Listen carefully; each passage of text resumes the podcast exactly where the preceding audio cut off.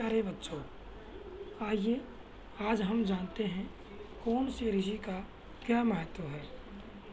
हमारे भारत में हिंदू धर्म में सात ऋषि अर्थात सप्त ऋषियों का महत्वपूर्ण स्थान है।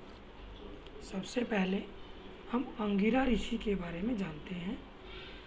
ऋग्वेद के प्रसिद्ध ऋषि अंगिरा ब्रह्मा के पुत्र थे। उनके पुत्र बृहस्पति देवताओं के गुरु थे। ऋग्वेद के अनुसार ऋषि अंगिरा ने सर्वप्रथम अग्नि उत्पन्न की थी। दूसरे नंबर पर विश्वामित्र ऋषि का नाम आता है। गायत्री मंत्र का ज्ञान देने वाले विश्वामित्र वेद मंत्रों के सर्वप्रथम दृष्टा माने जाते हैं। आयुर्वेदाचार्य सुश्रुत इनके पुत्र थे। विश्वामित्र की परंपरा पर चलने वाले ऋषियों ने उनके नाम को धारण किया। यह परंपरा अन्य ऋषियों के साथ भी चलती रही। तीसरे नंबर पर वशिष्ठ ऋषि वशिष्ठ ऋषि का नाम आता है। ऋग्वेद के मंत्र दृष्टा और गायत्री मंत्र के महान साधक वशिष्ठ सप्तऋषियों में से एक थे। उनकी पत्नी अरुंधति वैदिक कर्मों में उनकी सहभागी थी।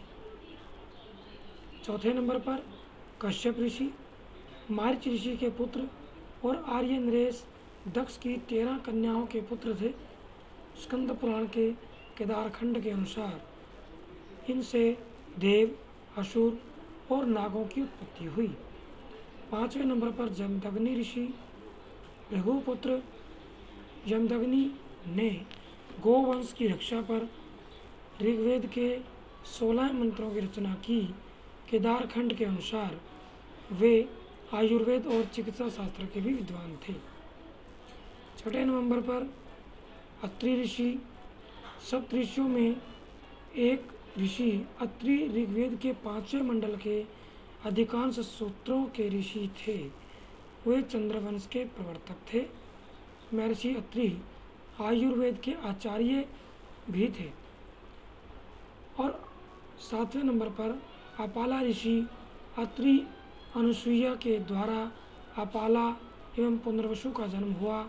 अपाला द्वारा ऋषि के सूक्त की रचना की गई। पुनर्वसु भी आयुर्वेद के प्रसिद्ध आचार्य हुए। नर और नारायण ऋषि ऋग्वेद के मंत्र दृष्टा ये ऋषि धर्म और माता मूर्ति देवी के पुत्र थे। नर और नारायण दोनों भागवत धर्म तथा नारायण धर्म के मूल प्रवर्तक थे। पाराशर ऋषि। ऋषि वशिष्ठ के पुत्र पाराशर कहलाए, जो पिता के साथ हिमालय में वेद मंत्रों के दृष्टा बने। ये महर्षि व्यास के पिता थे। भरद्वाज ऋषि। बृहस्पति के पुत्र भरद्वाज ने यंत्र सर्वस्व नामक ग्रंथ की रचना की थी। जिसमें विमानों के निर्माण, प्रयोग एवं संचालन के संबंध में विस्तार पूर्वक वर्णन है। ये आयुर्वेद के ऋषि थे तथा धनवंतरी इनके शिष्य थे। आकाश में सात तारों का एक मंडल नज़र आता है, उन्हें सप्तऋषियों का मंडल कहा जाता है। उक्त मंडल के तारों के नाम भारत के महान संतों के आधार पर रखे गए हैं। वेदों में उक्त मंडल की स्थिति, गति दूरी और विस्तार की विस्तृत चर्चा मिलती। प्रत्येक मनमंत्र में सात सात ऋषि हुए। यहाँ प्रस्तुत है व्यस्त मनों के काल में जन्मे सात महान ऋषियों का संक्षिप्त परिचय।